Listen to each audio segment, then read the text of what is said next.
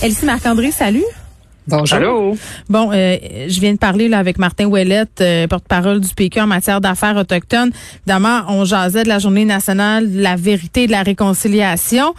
Euh, qui serait supposé, là, selon plusieurs, euh, être un congé férié. Euh, ça suscite un débat à l'Assemblée nationale, là, même si les différents partis ont déposé une motion pour que ça soit le cas. François Legault s'y refuse, Elsie. Oui, ben oui. Donc, ben c'est pas la première fois que François Legault parle de cette question-là. Donc, il avait déjà refusé là, quand ça a été amené l'année dernière. Puis donc, euh, ça a été long avant qu'on ait une réponse de sa part. Puis finalement, en anglais, il a dit que euh, il privilégiait la productivité. Donc, je pense que euh, ça manquait un peu peut-être d'empathie, de délicatesse. Ouais, c'est ça. Je suis pas sûre c'est sa meilleure semaine de François Legault. non, non, non, non, mais ça me fait rire que, que, que vous disiez ça parce que on dirait un monsieur, tu sais, comme qui pense qu'il parle dans un meeting de boys puis que personne va l'entendre. Tu sais, c'est une affaire que tu dis là sur un coin de table, genre ouais là c'est bien beau là, mais hein, faut être productif. Là, t'es le premier ministre, tu dis ça, c'est ça ta réaction? Je, ça fait vraiment monsieur, vieux monsieur. Ouais, puis je veux dire, c'est une drôle de semaine. Si vient de le mentionner, c'est une drôle de semaine. Je pense pas que c'est la meilleure semaine à Monsieur Legault. Non, hein? C'est comme si c'était insensible. Tu sais, je veux dire, oui, la c'est la commémoration du décès de Joyce Echaquan. On a vu ce qui s'est passé en chambre, c'était tumultueux. Là, aujourd'hui, on se pose la question, euh, c'est une journée nationale pour la première fois, c'est M. Trudeau qui, qui, a mis ça en place dans les derniers mois.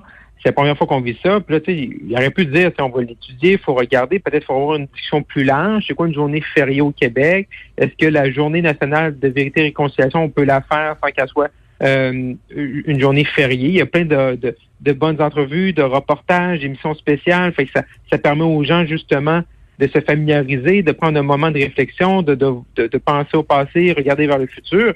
Mais là, c'est une, une, réponse de dire oui, la positivité, j'en veux bien, là. Mais, mais ça montre totalement comment il est détaché de cet enjeu-là.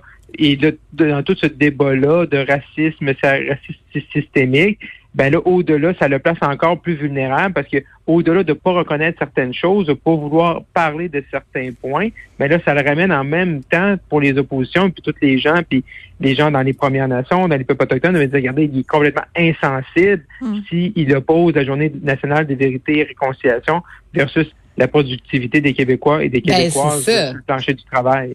Parce que, tu sais, il y a des manières de, de, célébrer sans que ça soit une journée fériée, tu sais, donc ça se discute. On aurait pu, ceci dit, faire une journée fériée. Il y en a déjà 13 là, au Québec, quand même, on en a plusieurs. Puis il y en a qui n'ont pas de rapport, hein, on se le rappelle. On fera pas la liste des journées fériées, là, mais tu sais, si on se pose la question de la pertinence, mettons, je pense qu'on pourrait en virer une coupe.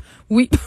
Ben, c'est ça. Exactement, mais c'est ça. Puis tu sais, comme par exemple la journée du drapeau, par exemple, tu sais, il y a des journées où on est capable, tu sais, d'avoir, euh, tu sais, euh, une symbole importante, des festivités, euh, tu sais, une reconnaissance. Donc tout ça, ça peut se faire. Puis tu sais, c'est sûr que c'est excessivement délicat cette semaine parce que les enjeux sont tellement importants. Tu sais, puis je pense qu'on est tous unanimement d'accord, tu sais, avec le drame autochtone. Donc puis tu sais, François Legault se retrouve sur la sellette. Puis tu sais, moi je trouve ça un peu paradoxal aussi parce que de l'autre côté on a un Justin Trudeau qui, oui, a dit oui à la journée euh, fériée, mais en même temps, hmm. tu sais, la, la, loi sur les Indiens est encore en place. Euh, il y a un paquet de choses euh, que le fédéral fait pas correctement, notamment contester en cours euh, des, euh, des, des, des, des, des, lois, puis des reconnaissances, puis euh, pour pour les enfants autochtones, puis les gens qui ont vécu dans les pensionnats. Donc, il y a plein d'incongruités là-dedans, mais c'est sûr que François Legault, vraiment, là, il manque quelque chose cette semaine de sensibilité, de comment aborder ces enjeux-là. Je, je comprends pas. Vraiment. moi, je suis très déçue, je vais le dire. Là. Je, je suis très déçue de, de ces réactions par rapport aux enjeux euh, liés au racisme euh, en, général, mais en particulier cette semaine. Puis quand on dit c'est pas le temps de faire des débats, c'est le temps d'agir sur le racisme systémique, c'est ce qu'il dit, Monsieur Legault. Je trouve qu'il a raté une belle occasion de le faire. Mm. Passeport vaccinal à l'Assemblée nationale, division encore, euh, le passeport crée la division un peu partout, mais chez les partis aussi, Marc-André. Oui, effectivement. Donc, l'Assemblée nationale se pose la question de savoir est-ce qu'on devrait exiger le passeport là, euh, vaccinal pour rentrer euh, dans la maison des citoyens, qui est l'Assemblée nationale. Donc, il y a deux partis qui sont pour, deux partis qui sont contre. Euh, CAQ et PLQ du côté des pour et, et, et Québec solidaire et le Parti québécois du côté des, des contre. Et mm-hmm. c'est sûr que tu sais, quand tu regardes ça froidement, tu te dis, oui, tu sais, c'est vrai, on devrait l'exiger, euh, faut montrer l'exemple, c'est les élus, c'est les gens. Mais de ben, il me semble. Côté, oui, il me semble, mais d'un autre côté, euh, présentement, on, on, on, oblige le, le, passeport vaccinal à tout ce qui est non essentiel. Et l'Assemblée nationale, pour moi, la maison des citoyens, la maison du peuple, c'est euh, un service qui est essentiel. Et à partir, euh, et à partir de ce moment-là, si on va dans cette définition-là, on ne devrait pas l'exiger. On ne devrait pas fermer les portes de la maison des citoyens qui représente l'Assemblée nationale, qui représente le cœur de la nation québécoise, peu importe que tu sois vacciné ou non vacciné. Fait je pense que c'est il y a un débat à avoir là. Oui, au-delà de prêcher par l'exemple, mais avant de fermer les portes de l'Assemblée nationale, je pense que ça mérite un débat beaucoup plus large que juste de dire ben faut montrer l'exemple ou euh, d'essayer d'être plus catholique qu'elle part. Oui, c'est intéressant euh, la notion de service essentiel, elle-ci. Oui, mais en même temps, tu sais, il y a 4,5 millions de morts à l'échelle planétaire. On sait que tous les scientifiques sont d'avis que, tu sais, le vaccin, c'est c'est la voie vers la sortie de crise. Euh, mm-hmm. L'impact de la pandémie est immense. Donc là, tu sais, effectivement, l'Assemblée nationale, c'est un lieu démocratique où tout le monde peut s'exprimer. Puis l'enjeu derrière ça, c'est que euh, oui, c'est la vaccination obligatoire, notamment des euh, des députés, du personnel de l'Assemblée nationale, mais les visiteurs, quoique l'Assemblée nationale est fermée là, depuis le début de la pandémie, donc il n'y a plus vraiment de visiteurs. Mais il y a les experts, par exemple, qui viennent en, commission parlementaire s'exprimer. Donc si on met le, le, passeport vaccinal obligatoire, ben ces gens-là pourraient plus venir, donc il y aurait un brise démocratique. En même temps. Euh, on l'exige des infirmières, là, euh, des médecins. On va justement le 15 octobre, puis on, on, va peut-être en parler tantôt, mais euh, vivre des problématiques en lien avec le système de santé. Donc, si on le fait d'un côté, à un moment donné, il faut aussi euh, euh, l'appliquer là où ça doit être appliqué. Puis, tu sais, euh, c'est ça, c'est vers ça qu'on va. Puis une vaccination obligatoire un peu partout, c'est vers là qu'on s'en va. Donc, je pense que c'est normal que l'institution démocratique reflète ça. Mais, tu sais, c'est sûr que c'est délicat parce que, bon, il y a une partie de la population qui pourrait être brimée là-dedans. Est-ce qu'il y aurait moyen de dire, bon, ben, tu sais, si des gens comme ça parlementaires veulent s'exprimer, ils ne sont pas vaccinés, ils feraient par vidéoconférence, peut-être, je sais pas. Parce qu'il y a aussi la protection des autres à travers ça. Donc, c'est un gros débat mais moi, je pense qu'on doit aller de l'avant avec la vaccination obligatoire. Bon, on continue avec le sujet de la vaccination. Là, on est à deux semaines avant la date limite concernant la vaccination obligatoire du personnel de la santé. On a beaucoup parlé des infirmières euh, préposées aux bénéficiaires non vaccinés. Moi, j'apprenais vraiment euh, ce matin qu'il y avait aussi des médecins, puis évidemment, euh, je dis ça avec un peu d'ironie parce que j'imagine que s'il y a des infirmiers, des préposés, il y a aussi des médecins, mais quand même, ça frappe 600 médecins qui seraient pas encore vaccinés, Marc-André. Oui, 600 médecins. Donc, si on met environ 1000 patients, environ, là, 1000 et, 1500 patients, donc c'est 6000 personnes normalement euh, qui, du jour au lendemain, le 16 octobre, se retrouvent sans, sans médecin. Euh, et, là, c'est là, c'est là que ça prend un plan. Euh, et, moi, je, je trouve qu'on on navigue vers la date du 15 octobre avec le principe de dire oui, il faut que le personnel de la santé, puis j'en conviens aussi, il faut qu'il soit vacciné. Mais quand on sait qu'il manque déjà 4000 personnes dans le réseau, il y en a 7000 présentement des, du personnel soignant, plus les médecins, là sont 600, euh, qui sont pas vaccinés, qu'on, qu'au jour au lendemain, ils seront plus dans le réseau. Moi, j'ai peur. J'ai peur de, de savoir être quoi le, notre, notre, notre, réseau de la santé. Il y a déjà des CIS et. En Abitibi, par exemple, l'urgence de sanitaire où on coupe, on veut couper dans les prochains jours l'urgence la nuit, la population là-bas est mobilisée, se bat à juste titre.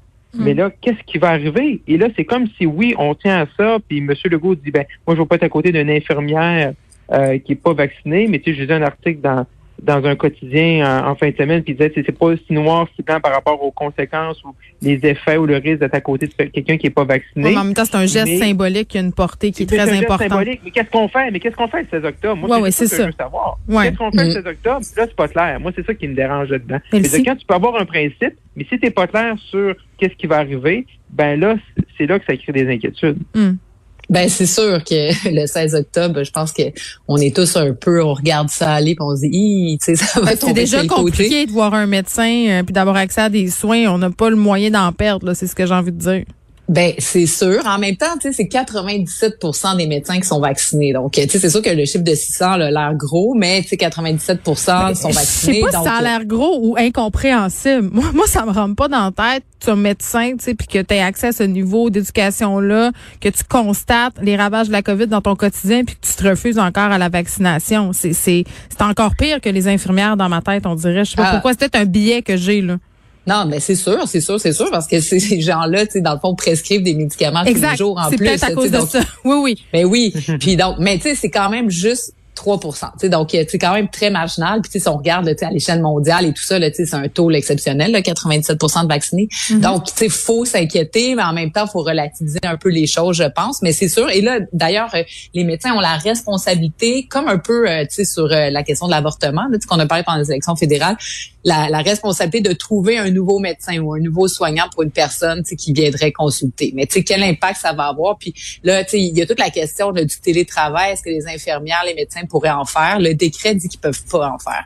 Donc, c'est vraiment là des gens qui seront plus dans le réseau du tout, du tout, du tout au 16 octobre. Est-ce qu'il y aura des ajustements d'ici là? Euh, je pense que non, mais peut-être qu'on va en venir à ça. Ben, je pense que les ajustements, malheureusement, vont peut-être arriver après, comme on le voit souvent, quand on va constater les trous béants laissés. Euh, peut-être, euh, je souhaite pas que ça arrive. Peut-être qu'ils ont pensé à tout, là, mais on dirait que si je me fie euh, au précédent, ben, j'ai un léger doute. Hein, Marc-André, un léger doute. Moi, j'ai un plus gros doute que toi, mais, mais, mais c'est parce que ce qui arrive, là, le 16 octobre, là, tu sais, puis mm. si, si on a 7000 infirmières, infirmières auxiliaires, personnels soignants en moins, si on a 600 médecins en moins, mm puis que tout le monde nous dit OK, ça va bien pareil, puis le réseau survit, ben là, parlez-nous plus de, la pénurie de la main-d'œuvre dans le réseau de la santé. Là, on parler. Ben, C'est-à-dire, à ce moment-là, si tu peux se passer de, de, de 7000 personnes du jour au lendemain, si on peut se passer de 600 médecins sans avoir vraiment de plan là, pour extensionner, pour On est gros dur. Ben là, on est gros dur, puis parlez ben, on, va, on va passer à un autre sujet. Là. Ouais. En même temps, ça risque d'être une période où tout le monde va se tenir serré, mais combien de temps ça va tenir? C'est surtout ça. Est-ce qu'on va être capable de se rendre à Noël avec des effectifs réduits, mais à un moment donné, ça, ces gens-là, ça va paraître là, parce que les vacances vont être moins nombreuses. Puis on le sait, là, tout, tout, ce que tout ce qui revendique les infirmières. Ceci dit, les médecins, je pense que eux pourraient, pourraient peut-être en prendre un peu plus sur leur tablette. Mais bon, autre débat. Là. Est-ce qu'on peut se laisser sur une note positive? Peut-être rappeler l'importance de se faire vacciner avec cette étude qui démontre que les vaccins quand même ont une efficacité non seulement contre les décès, mais contre les hospitalisations, Elsie? C'est quand même extraordinaire. 97 d'efficacité contre les décès, puis 92% contre les hospitalisations. Pas un vaccin contre la mort. non, mais quand même, c'est c'est quand même extraordinaire. Oui.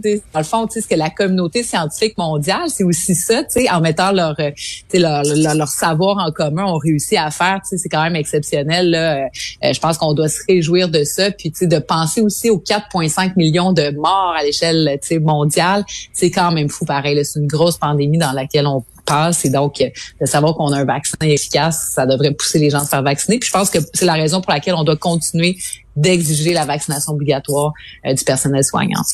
Merci à vous deux. On se reparle demain,